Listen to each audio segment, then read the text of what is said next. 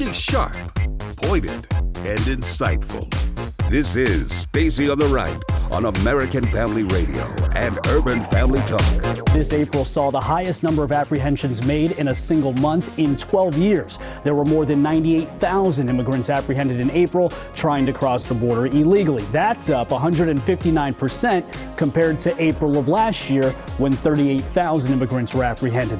What we have to do is, is remove those loopholes. We have to allow people to be detained, keep the family together, but, but keep them there and adjudicate that case quickly. So we need resources to do that. We're going to stop Central American applications being made at the border because we don't have enough judges uh, for hearing dates.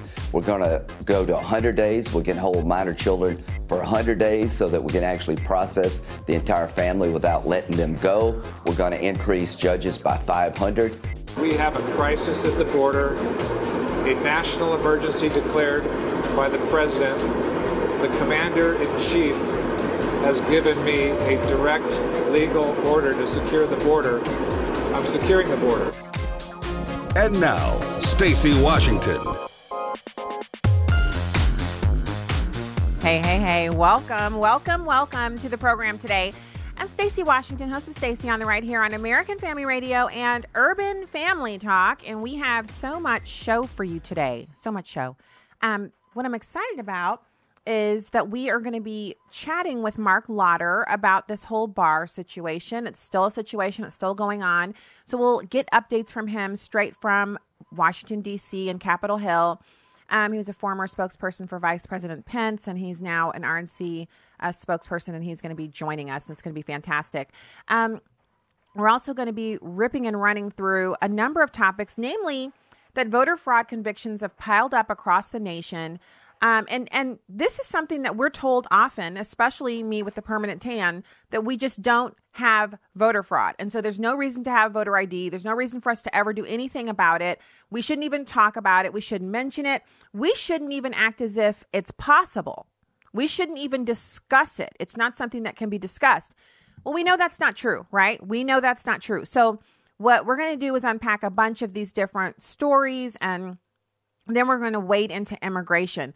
And one of the things about the immigration crisis that is going undiscussed are the details surrounding what these people do once they get into the country. They're breaking out of these, you know, kind of plastic tent detention centers. They're just basically they they get tired of being corralled in there 500 to a tent, so they just decide we're leaving. They join hands and they leave. And they just come out into America. The same way you decide when you're sitting in a waiting room for too long that you've decided you, I'm canceling my own appointment and you get up and you walk out. That's what these people are doing. They're just leaving. There's also the issue of how much wall is getting built. We'll update on that. And what's happening with the acting, acting deputy chief on the drug seizures. Um, there's just so much. So we'll get into all those things. We'll take your calls at 866 963 2037, 866 963 2037. And then we will, uh, we'll, we'll, we'll, we have much more to get into the election fraud, all of that. But right now, I want to talk about Acts 4:13.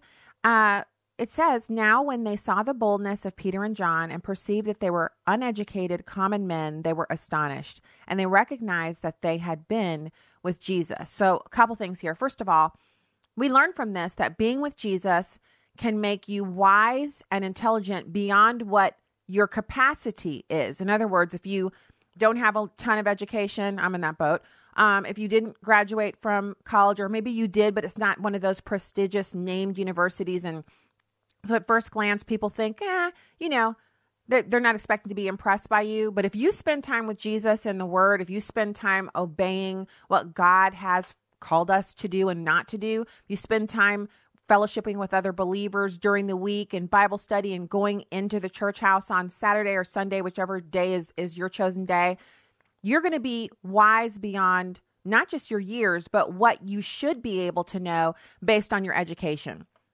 And this is something that I, I see it often. Young people with an amazing clarity about issues they can unpack, they can listen, they can analyze. Then you talk to them a little bit and you find out, oh, they're they're solid believers, not on the milk anymore. They've moved on to the meat. That's what we can learn from this. Also, spending time with Jesus gives us boldness. We become bold when we we become emboldened when we spend time in the scriptures and we know that we know that we know, that we've figured out the reason behind our faith, that we know we can explain it to others, that brings a boldness that stretches out beyond what our natural person should be able to do. You've heard people say it, oh, she speaks with boldness. She's wise beyond her years. He is a sage. Or they'll say, you know, he's been here before. Or that young man, it's like an 80 year old man trapped in a teenager's body. That comes it's God given. It's gifted. When we spend, when we say, you know what, I'm going to put aside my television show or my my phone or my devices, or I'm going to put aside, you know, playing playing a sport or doing whatever. I'm going to set some time aside. First things first, to spend time with the Father. Then you're going to have boldness. You're going to be wise beyond your years, and you're going to defy the conventional expectations of those who say, you know, if you've got a bachelor's degree, this is what you should sound like. If you've got, a, you know, a, a master's or a PhD, this is what you should sound like. And there's nothing wrong with education. I'm not against it. But the fact is, roughly 30% of Americans have advanced education, you know, a college degree. I mean, 70% of us are running around and we're astonishing other people, some of us, with our wisdom because we've been spending time with Jesus. So, if anything, this is the key to getting wise if we're not if you know i'm i'm beyond all the the college years. Now we're working on getting the kids into this into this situation. So my best bet is to spend time with jesus so he can make me wise. So it's acts 4.13 now when they saw the boldness of peter and john and perceived that they were uneducated common men they were astonished and they recognized that they had been with jesus. Fantastic. All right. So now let's turn to the STEM shooter. So this story um it just keeps getting more and more interesting You've got this school shooting that happened last week.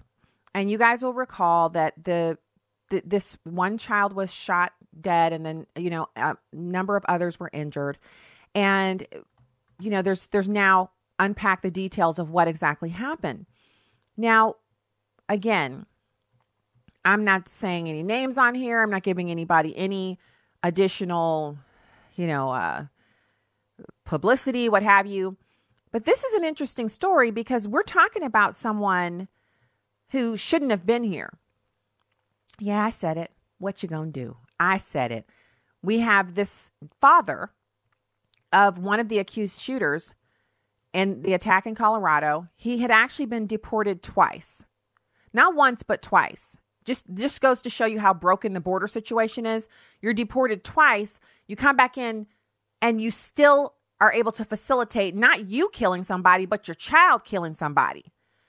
So, the father of one of the alleged STEM school Highlands Ranch shooters in Colorado is a serial felon, an illegal alien from Mexico. He, uh, you know, we won't even say his name. He's the father of the alleged 16 year old killer. And he was once jailed for 15 months for domestic violence against the shooter's mom and menacing with a weapon. Now, They've killed one student and injured eight others. And the big takeaway from this is that without a border, without a functioning immigration system, without the ability to deport someone and ensure that they don't re enter illegally, we have no way of stopping these things from happening. And the reason that this is so egregious, in my opinion, is that this intersects directly with an issue that the Democrats have been railing about, you know, ad nauseum and ad infinitum. Just they just won't let this go, and it's gun control. They're always talking about gun control. We need to take guns out of the hands of law-abiding Americans in order to prevent criminals from getting them, or kids who want to be criminals from getting them. How about if you keep the actual criminals out of the country? We have enough of our own criminals to deal with. The fact is, if you are an American citizen born here, you're not naturalized, there's really nothing we can do about the fact that you're a criminal except arrest and prosecute. And if the prosecution goes well, if you're if you're guilty by a preponderance of the evidence as ju- judged by a jury of your peers, then you're sent off for some kind of uh, you know, rehabilitation, prison, something. But if you're here illegally, well, first off, you shouldn't be here. If you want to commit crimes, if you want to trade up a kid who's going to shoot his classmates, how about you do that back in Mexico? But again, you have not just that, but this American woman she knew this man wasn't illegal. She still had a relationship with him. She had a child with him. And now look. So it's just, and I, I don't care about people's feelings about, well, they were in love. Yeah, but look what, what the other parents are dealing with. Forget the love. She knew this man was an illegal alien and she still went forward with setting up this familial situation that ended up with her being abused, her child growing up in that environment, and becoming then himself now he's a shooter, he's a killer. He shouldn't have been here. The father shouldn't have been here, which would have precluded all of this drama. You know, and I, I really, again, I don't care who likes what I say, if you agree with it or not. That's not my job. That's not why I'm here. I'm not here to be agreed with. I'm here to tell you the truth. And the truth is, this shooting doesn't happen if this guy isn't in the country illegally. If he'd been deported properly the first time or prevented from illegally illegally entering in the first place. And and again, see, when someone is prevented from entering illegally, it deters others from trying to enter illegally. The situation we have now is that the border is wide open, and so people are entering illegally which encourages more people to do that. Now, that's not all of it. Now, what we have here um, is acting Secretary of Defense Shanahan talking about building 256 miles of border wall. He says that's about a half a mile per day. He talks about the costs. It's number four. So, in terms of the border barrier itself, uh, the Army Corps of Engineer has a responsibility to build the barrier. We now have on contract uh, sufficient funds to build about 256 miles of barrier. Uh, over the course, just to give you a sense of 256 miles. And that represents uh, DHS funds from 17 and 18, as well as uh, federal or uh, uh, for, Treasury forfeiture funds as well as uh, reprogramming. Uh, how you will see this materialize in the next six months is a, in about 63 additional new miles of wall will come online, so about a half a mile a day uh, will be uh, produced. The uh, the RFAs, as you described about a year ago, we received our, first request, and I think uh, as of this morning, we have 4,364 troops on the border. It's a mixture of guard and active. The uh, primarily, primary role is doing uh, monitor and detection, of which we have approximately uh, 1,167 uh, performing that mission. But we have a broader set of missions which uh, range from logistical support to aviation support, uh, food service. I mean, there's a, the whole host of those. We uh, to more broadly answer your question, in terms of readiness, we've seen no degradation to readiness. In fact, in some cases, it's enhanced our readiness because the troops get to perform certain functions.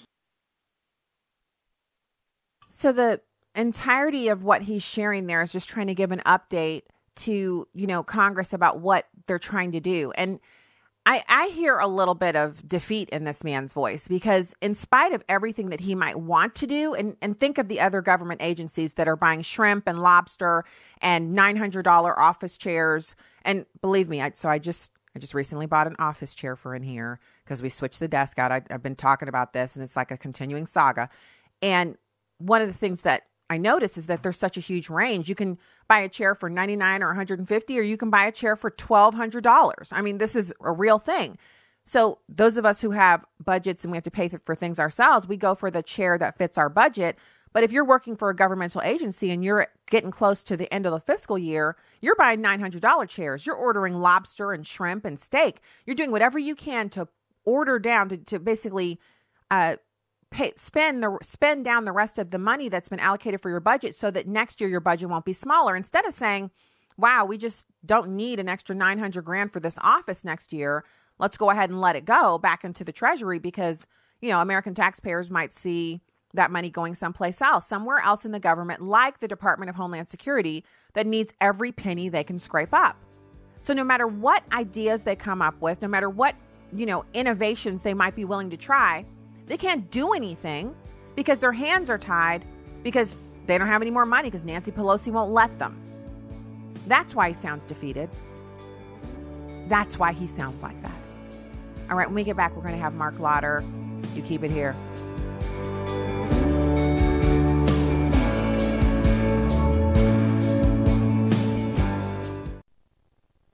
The Ministry of Preborn meets abortion minded women right where they are.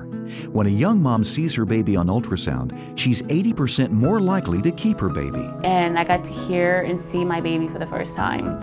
Hearing the heartbeat made me cry, and it was certain that I was going to keep my baby forever. This mom chose life for her baby. She's been such a joy. Her name even means rebirth and sort of being raised up from the ashes.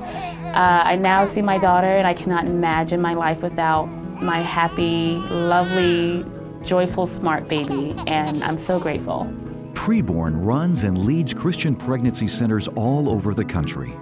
To find out more, go to preborn.com. That's preborn.com or dial pound 250 and say the keyword baby. That's pound 250 and say baby. Your love can save a life. Hi, I'm Crawford Loritts with a legacy moment. One day I got a call about a friend of mine who had confessed to committing adultery. Well, my heart sank. As I hung up the phone, I sat back in my chair and the names of other people I know who have done the same thing in recent years came to mind. I began to pray and weep. My heart was very heavy.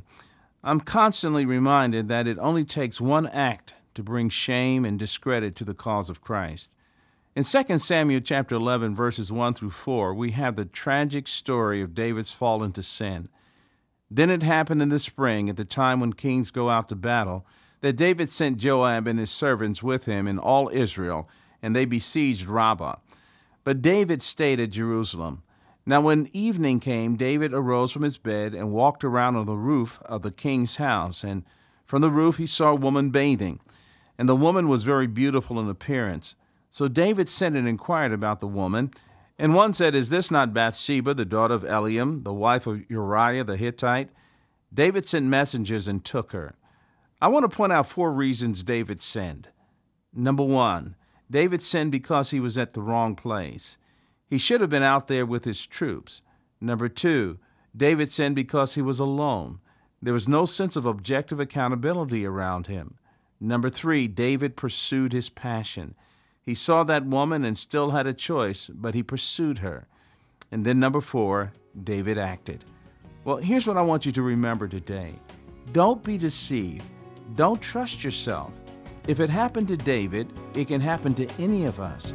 Let's stay where we need to be at the foot of the cross. Crawford Loritts is senior pastor of Fellowship Bible Church in suburban Atlanta, Georgia. For more information, go to livingalegacy.org. This is Stacy on the Right with Stacy Washington on American Family Radio and Urban Family Talk. Hey there, welcome back to the show. Head over to stacyontheright.com, hit the subscribe button. You can also go to at Stacy on the Right on Twitter and Instagram check out the cool content over there. Uh, right now, it's my pleasure to welcome Marc Lotter, frequent guest on the program and friend of the show. Uh, he's with the Trump 2020 campaign, former spokesperson for Vice President Pence, and he's also been with the RNC as a spokesperson. Hey, Marc, thanks for joining us. No, thanks for having me, Stacy. All right, let's talk about this. Exactly when do we get to move on from the shenanigans of this? I mean, it's it's not just a witch hunt anymore. It's like beating a dead horse who has already like decomposed all the way and it's just bones and we're watching them pulverize those into ash.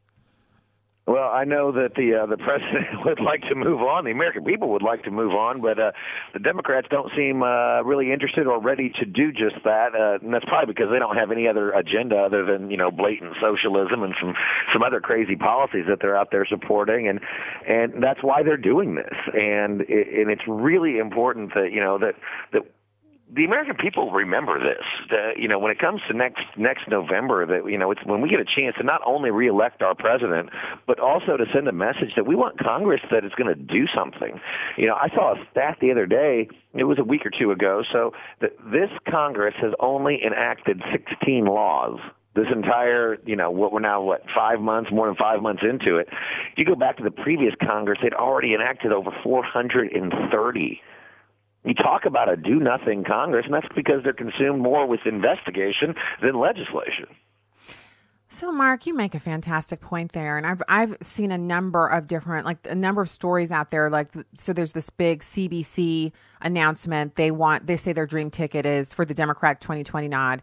They say it's Biden and Kamala Harris, and of course, they're pointing to demographics. Joe Biden, because his longevity with the party means he has all the name recognition that's needed, in spite of his comments about blacks and women and the sniffing and the kissing and all that he's has the highest name recognition. And then there's Kamala Harris, who she's part black, she's, you know, a woman, so she's demographic boxes are all checked. But both of them have now admitted that they believe that illegal aliens should have the same kind of health benefits that you and I have as natural born citizens. And Marc, they think gun confiscation is actually a thing that's going to happen. Oh, and don't forget, they also want to take away the health care of 177 millions who have private health insurance plans through their employer. I mean, how do these two get elected? It's really remarkable, and I'll tell you even something that's even scarier, Stacy. Just yesterday on one of the Sunday morning news programs, the former Secretary of Defense under the Obama Biden administration was asked whether he thought that the that, uh, the former vice president would make a good commander in chief, and he had to pause and think about it. And then it reminded him of a statement he wrote in his own memoir when he said that Joe Biden has been wrong on every foreign policy and national security issue for the last four decades. This is a guy who worked next to him in the same administration who said that he has been wrong.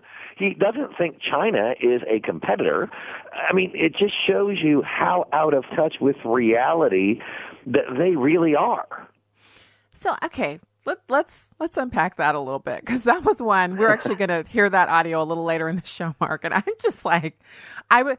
That's one of the ones where I'm. I had to check twice to make sure that the person, because I read the title of the post, I watched the video, and I'm like, wait, does it say that he's an Obama administration official? They show images of them together, seated together at symposiums and government things and on Capitol Hill, and Barack Obama is meeting with them. They're standing together in the Obama administration, and this guy can't say anything nice about him. What is that like? How does that set the president up? Because he's he's obviously going to be running against whoever is their nominee. And people have fantasized about it being, uh, you know, Bernie Sanders, the socialist, and how they want to see Bernie Sanders beat Donald Trump. Bernie Sanders can't find his way towards creating a job out of a paper bag. And Joe Biden literally just took his hands off somebody else's wife a few minutes ago, sniffing her hair and touching her shoulders. How do they think they can beat the president with these people? You know, it really is remarkable uh, that they have become so consumed with Trump derangement syndrome that you know that they have gone to the far radical reaches of their party to try to find a, nom- a, nominee, or people who you know can't even win a Senate race, or you know twice before can't win the, the the presidential nomination. I mean, it just shows you that they really are just searching. They're just searching for anything because they can't argue with what the president is doing. I mean, presidents of both parties for 30 years have called out China, but none of them had the strength to actually do something about it until Donald Trump got elected. And now we're dealing with it in a very strong fashion. You know, the former vice president can't even admit that they're a competitor, uh, let alone deal with it, deal with the issue. Or when it comes to Iran, look what we're now facing and having to do uh, confronting Iran. When the previous administration, and Joe Biden was a champion of this, that flawed Iran deal, which gave billions of dollars to the largest supporter of terrorism in the world, one of the greatest, if not the greatest threat to Israel in the world. I mean, this is what they're this is what they're doing. I mean, if the president came out today and said the sky is blue, they would argue and say it's it's aqua. You know, they just can't agree with anything that this president says. So uh, that's that's let's also because I, I mean they can't beat him on the economy right mark there's there's no there is no comparison between the obama administration and the Trump administration on the economy, creating jobs, reducing regulations, getting uh, Americans in a footing where they can actually invest and you know do things with their money that they couldn't even dream of doing just a few just a couple years ago. But on these other domestic issues, and even you mentioned the foreign policy front with Iran and the negotiations with China, I mean, I just don't see any like they're not in the same universe. This is not a fair fight. If it, you know, really honestly, it's like the, the media fight against Donald Trump isn't fair. He's treated so unfairly. It's kind of the opposite of that when it comes to his performance in comparison to what they're proposing. Well, and you know, I'll tell you, Stacy, if you look at it over the course of history, you know, I mean, how many of our great presidents and some some some of the many great things that we have seen have been because of the disastrous Democrat leadership beforehand, because of you know Carter's failures. Ronald Reagan did so many of the great things that he did. George W. followed with confronting terrorism when the Clinton administration buried their head in the sand. We saw the Obama Biden administration basically apologize for American greatness around the world, and now you have President President Trump having to go out and actually solve the problems, whether they're in North Korea or China or with Iran or actually dealing with Russia in a strong way. Another part of that interview yesterday with former Defense Secretary Robert Gates said that this administration was much tougher on Russia than the previous administration. And so it's because of that when America gets a leader who can show some strength. And I, the only thing that they can come back with is weakness. So there's a there's a couple things that, and, that I wanted to kind of touch on. Which one of those is there's news out that um, one of the border people, actually, it's act, acting Secretary of Defense Shanahan, was discussing the 256 miles of border wall that are actually their funds are allocated for that, and they're beginning. They're doing about a half a mile per day, and he was reporting on that. But I, I kind of feel like he sounds defeated when he's reporting on that because that's not enough. And it doesn't address the the you know they're building these tent facilities to house illegal aliens 500 a pop. I mean it's just a monstrously bad situation at the southern border. And the president has literally it's almost like they've got his hands tied behind his back and all he can do is talk. Where do you see the president going with that? Because that's an issue that he really he ran on it. He won on it. Americans want movement on that well, unfortunately, because Congress won't do their job, and especially now under under Democrat leadership in the House, we don't have any choice but to take these actions, which really just put a band-aid on the problem rather than dealing with the underlying cause. And as the president has said so many times, the problem with our immigration laws is that they were written and they were fashioned after a problem that was 20 or 30 years ago. 20, 30 years ago, our main problem on the southern border was primarily Mexican men coming across the border illegally seeking work. And so our laws were adjusted because of that. But right now, if a Mexican man comes across our border illegally, we can ship them home back to Mexico immediately, no questions asked. But if you're not from Mexico, if you're from Central America, the law is completely different. And if you're a family, it's even different beyond that. And so our laws have not kept up with the problem. Right now, 75% of the people who are coming across that southern border are from Central America, and many of them, and most of them, are family units or posing as family units. And the law requires us to deal with them differently to the point that, according to a federal judge, we can't even hold families longer than about 28 days before we have to, to release them. And the only choice we have is to release them into the country for a court hearing that's going to be four or five years from now that they're never even going to show up to. Yeah, I saw that story as well over the weekend. They were saying that, uh, you know, the majority of these people don't show up for their hearings, even if the hearings are expedited. So uh, I'm, you know, I'm I'm one of those people who I'm an immigration issue voter, uh, you know, and I'm I'm concerned about what's happening. I'm concerned about moms and dads being internally separated from their kids, you know, for the rest of their natural lives because the kids are getting killed by these illegal aliens and drunk driving and actual murders, decapitations, you name it. It's just a horror show. Um, and the president at one point he proposed shutting the border down, not indefinitely, not forever, but for a period of time to bring Mexico to the realization that they need to cooperate with us on this as our southern border partner. And Mitch McConnell, Leader McConnell, came out against that, which I was shocked because it seemed like a logical solution to me. What do you think the president, his next move will be in, in trying to solve this? You know, it, he's got enemies on both sides, it, it seems. Well, and I think there's a couple of issues here. I mean, obviously the president reserves the right to be able to do that, but even because of his tough action and proposed tough action, we have seen a tremendous increase in enforcement from Mexico on people who are violating their southern border, coming in from Central America to get to our southern border. And so we're seeing Mexico step up. They do not want to have that happen because they know, as the president does, is that if you shut that border down completely, you're going to have a significant impact on our economy because there is such a free flow of goods and people across uh, the border in both directions. But what we have to be able to do is protect this country. So the president's going to continue working. He's going to take any kind of action he can take legally to try to address the problem. In the meantime, he's getting challenged that every time he tries to tries to fix the problem, even temporarily, liberal governors, liberal uh, state may, uh, and mayors and things like that run to the federal courts and they get the courts to overrule and make law from their federal bench rather than from Congress and in the executive branch. So we do have to keep running over these problems, but the president's going to keep working on it. We're finally moving forward on the wall, which is great. It's unfortunate we have to do it the way we're doing it through a national emergency, but the president was serious. He said, we're going to do this. And since Congress wouldn't uh, come to, to work with him, he took the power, he took the steps that were necessary and were legal for him to be able to do it. So it's going to be a continuing battle. I can tell you it's still going to come up during this 2020 election.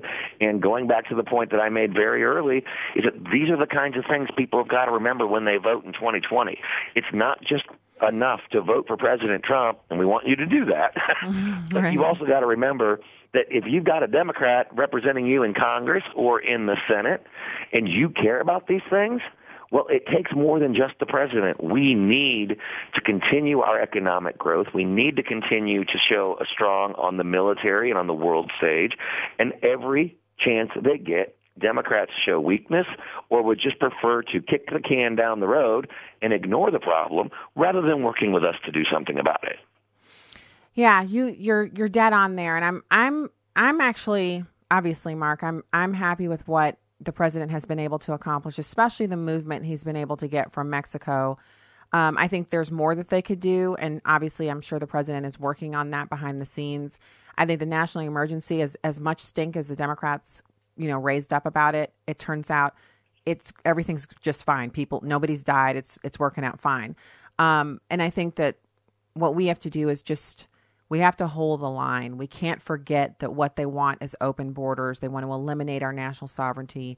And the only option that we have is between basically no candidate and President Trump, who's already there doing a great job. It's pretty obvious it's going to be such a stark choice. Let's remember, you know, we talked about a lot of the other crazy policies that the Democrats have. You actually have some of their top candidates out there who want to take down the existing wall. How many of them have signed on to uh, to defund ICE and our immigration and customs enforcement people. I mean, this has shows you how radical they have become. And when this gets down to just two people, I can guarantee you it's going to be an absolutely clear choice for the American people versus continuing economic strength, continuing our national security strength, or tucking tail and going the other direction. Mm, perfect. Perfectly put. You know, Marc, I really love it when you come on and join us and give us updates straight from Capitol Hill and from the Trump 2020 campaign. Keep what keep doing what you're doing and thanks for coming on today. Thanks, Stacy. Always good to be with you. All right, talk to you again soon. That's Marc Lotter. He's from the Trump 2020 campaign. He's also an RNC spokesperson, and, and he was the former uh, spokesperson for Vice President Pence. And so we we love having uh, him take his time to share with us. When we get back, we're, we're going to be going into the break here in just a minute. When we get back, we're going to take your calls at 866 963 2037. 866 963 2037. When we come back in, you're going to hear Customs and Border Patrol acting deputy chief speaking about the drug seizures and the uh, apprehensions on the border. He says this is absolutely a crisis. And then we're going to get into that voter fraud issue. I was talking about the different stories across the country. You've got Oregon and New Jersey. That's literally two opposite ends of our nation where you have people getting convicted of tampering with our elections. And I know Russia's supposed to be the boogeyman here, and I don't I don't I don't doubt that they they want to impact our elections, but we got problems with our own citizens, Americans actually interfering in our election processes. So that's terrible, and we want to get into that as well. Um, and then we are also going to be just as we unpack those two stories. I've also got more for you today. Generic drug makers accused of price fixing by 44 states. You've got a terror training camp found in Alabama that's connected to New Mexico's terror plotters. The same guy owns both training camps. What? I said, what now? How, why do we let these people live here? That's my question. If somebody was going to try to kill you, would you invite them over again and again? What are we doing? All right, when we get back, we'll have more. Stay there.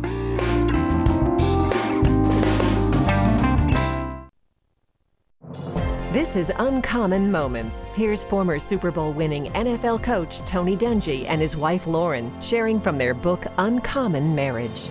Tony is analytical like his dad. He'll say, We can do this, and here's how we should go about it. As a result, his plans usually turn out well. We are opposites in a number of ways, but we've learned to respect and navigate our differences. One thing you can do to discover the unique differences between you and your spouse is to talk with their family. As Lauren interacted with my family over the years, she learned more about me. I did the same with her family. This helped me see how Lauren was wired.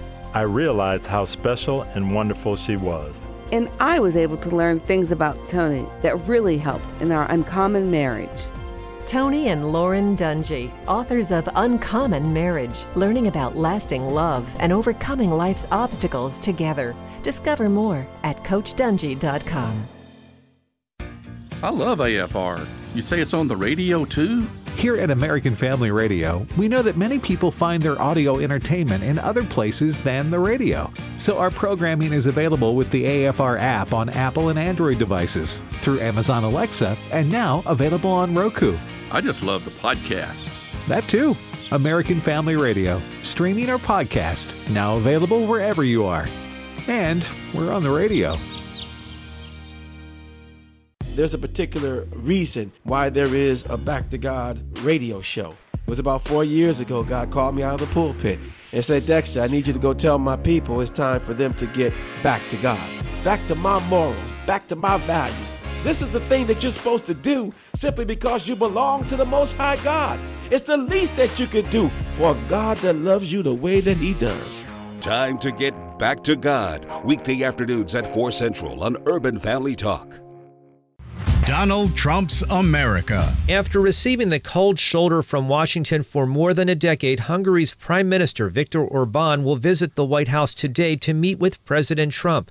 Energy security, defense cooperation, bilateral relations, and regional security will be on the agenda. Orban was shunned by the Obama administration, and the State Department frequently criticized his government for a weakening of the rule of law as well as concerns over media freedom.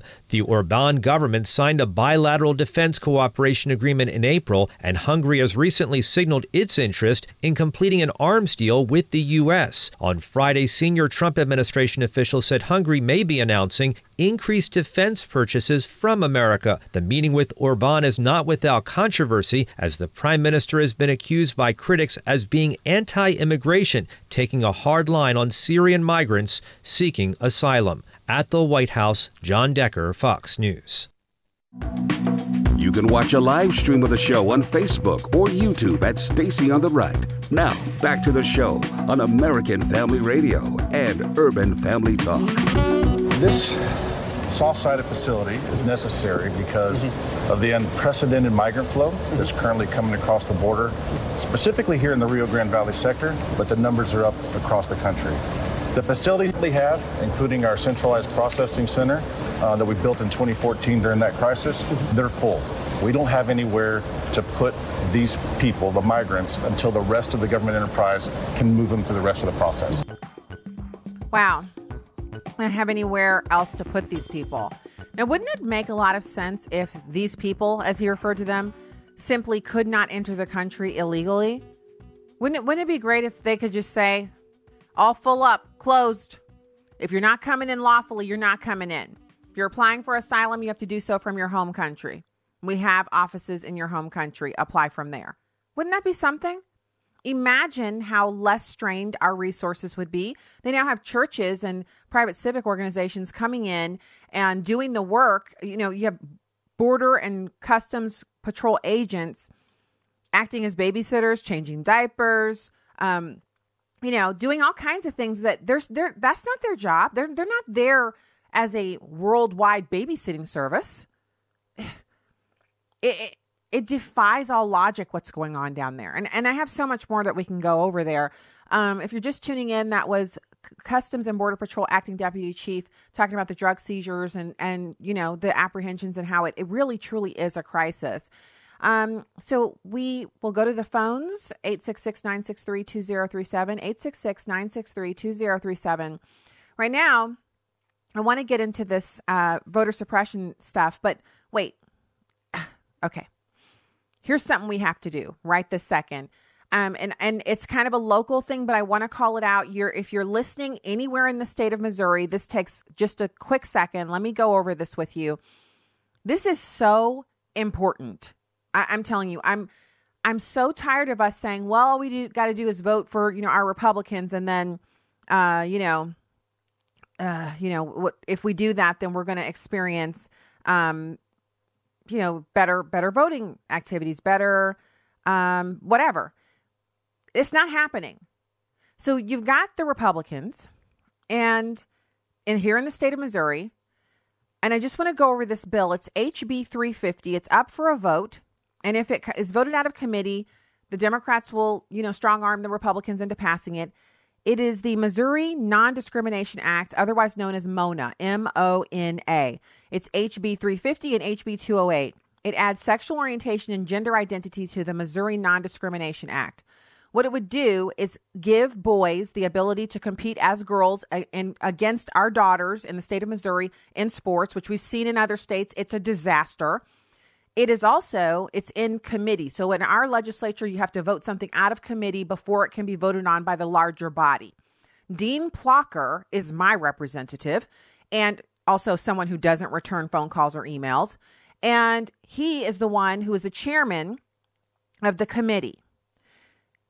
He is a St. Louis County Republican elected to office, and Dean Plocher I have his number on my Facebook, so you can look it up there so I don't have to give it out on the air. I'm not sure if we're allowed to do that. If you're a Missouri voter, you need to call him and tell him that you're watching and you're not even close to allowing him to get reelected if he decides to vote the Missouri Non Discrimination Act to vote it out of committee so that sexual orientation and gender identity can be added. The Democrats have been bringing this up every legislative session for the past, I don't know how many years, ever since we as Missourians voted to add to our Constitution that marriage is between one man and one woman before Obergefell. So, not only is it biological men competing against your daughter in sports, it's same sex, uh, you know, all the stuff that has to do with that same sex, whether it's churches being forced to hire uh, people who don't believe what the Bible says, um, daycares being forced to hire people who have been convicted of pedophilia or worse than that, anyone who's openly a pedophilia person, a pedophile, that person being able to work at a daycare because then it would be just a gender identity, just a sexual orientation instead of something that we can all rightly agree we shouldn't be promoting. Now, last year, two Republicans joined with the Democrats on the committee to vote the bill to pass.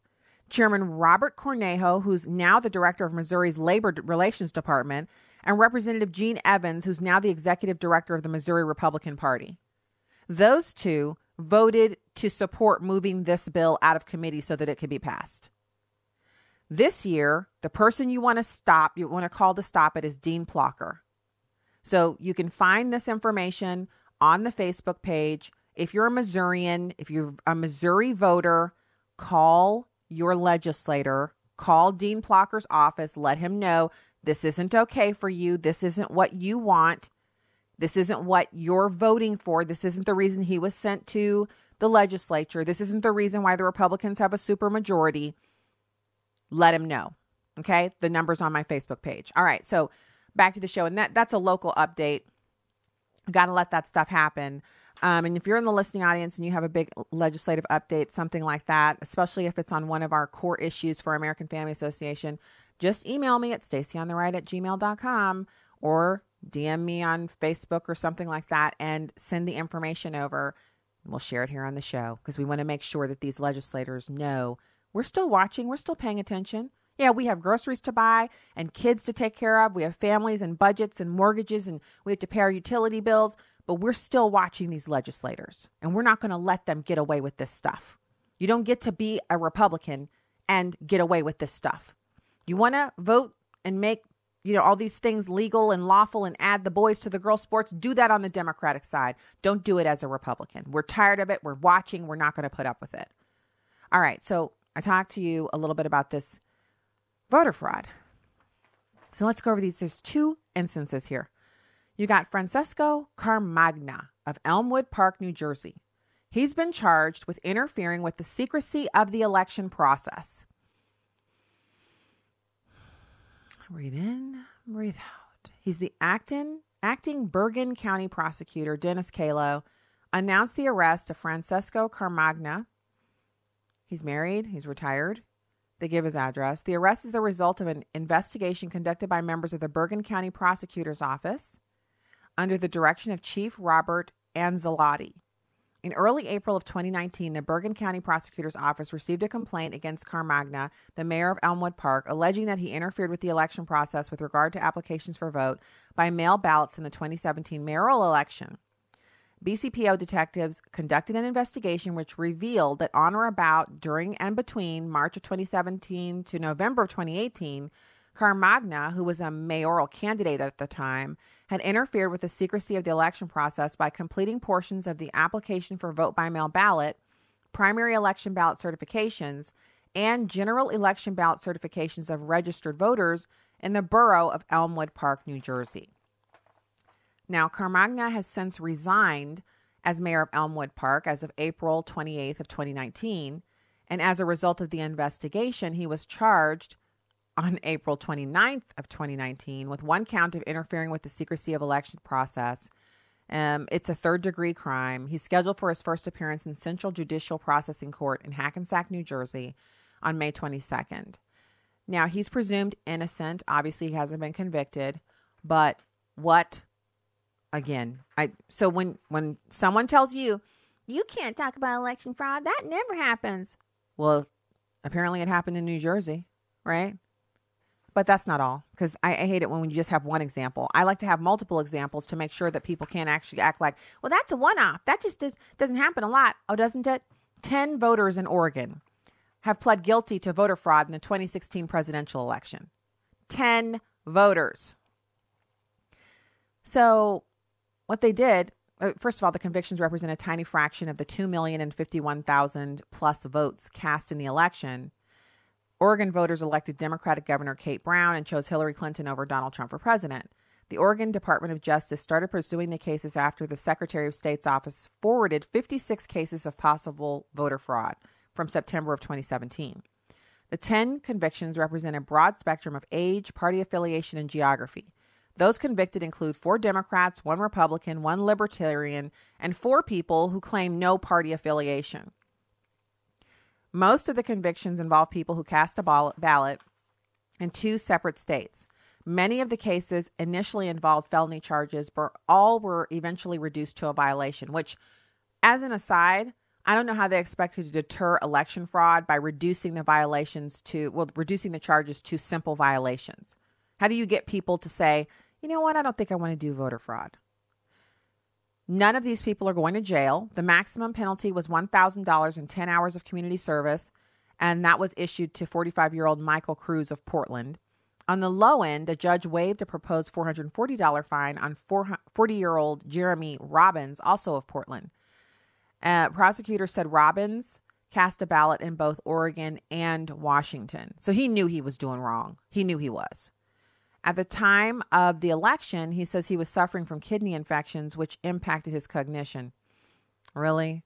He didn't remember voting two ballots, but acknowledges that he did, and he's extremely remorseful. Come on now.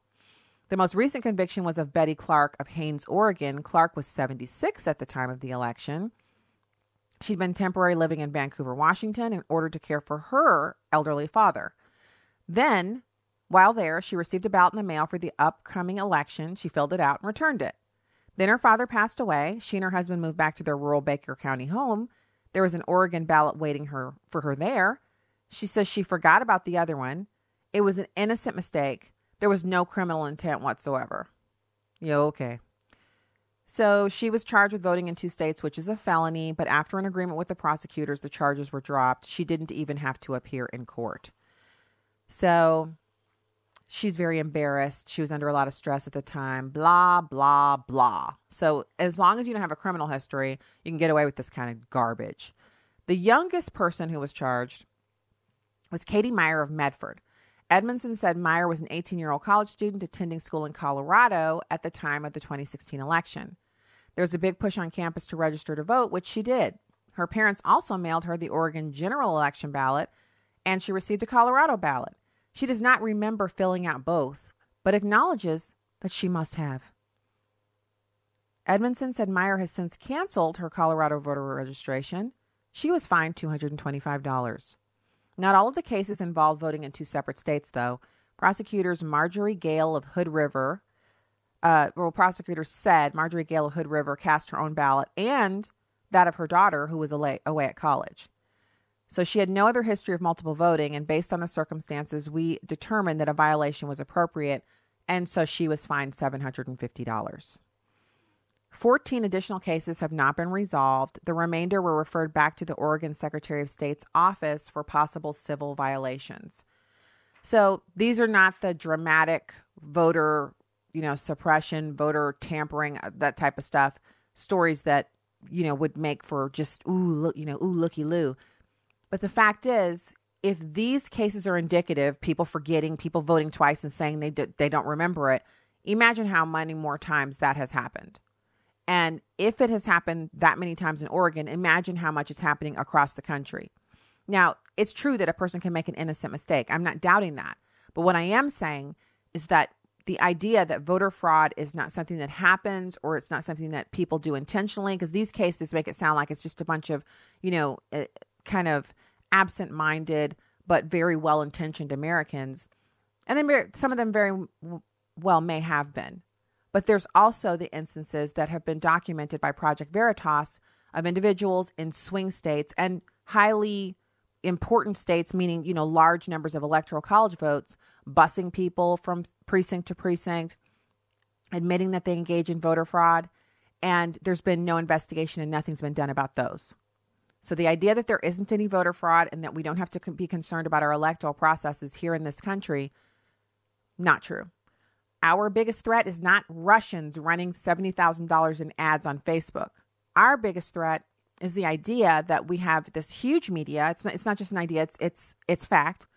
We have this media apparatus that is just out there continually shilling for one party and processing as truth lies directly into the psyche of Americans. 40% of Americans think Russian influence actually tipped the scales in the 2016 election. They did not.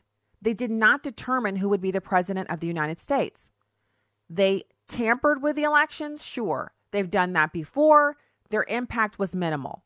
The idea that they did something like that and that it actually impacted the elections is something that CNN and MSNBC have put out there relentlessly, so much so that now millions and millions and millions, 40% of Americans believe it. It's not true. That is far more dangerous to our election integrity than what Russia did. We've got to have the truth out there, which is why I'm so glad you're making your home here at American Family Radio, American Family Association, Urban Family Talk, that you're here. Thank you for being here. Thank you for your partnership with us and your time that you spend with comments and listening and emailing and just interacting with us and supporting us. We appreciate you. We love you. And it's Monday and, I, and the sun is shining. And so all I can do is give glory to God and keep it moving. All right. God bless you from the heartland. Citizens, until tomorrow.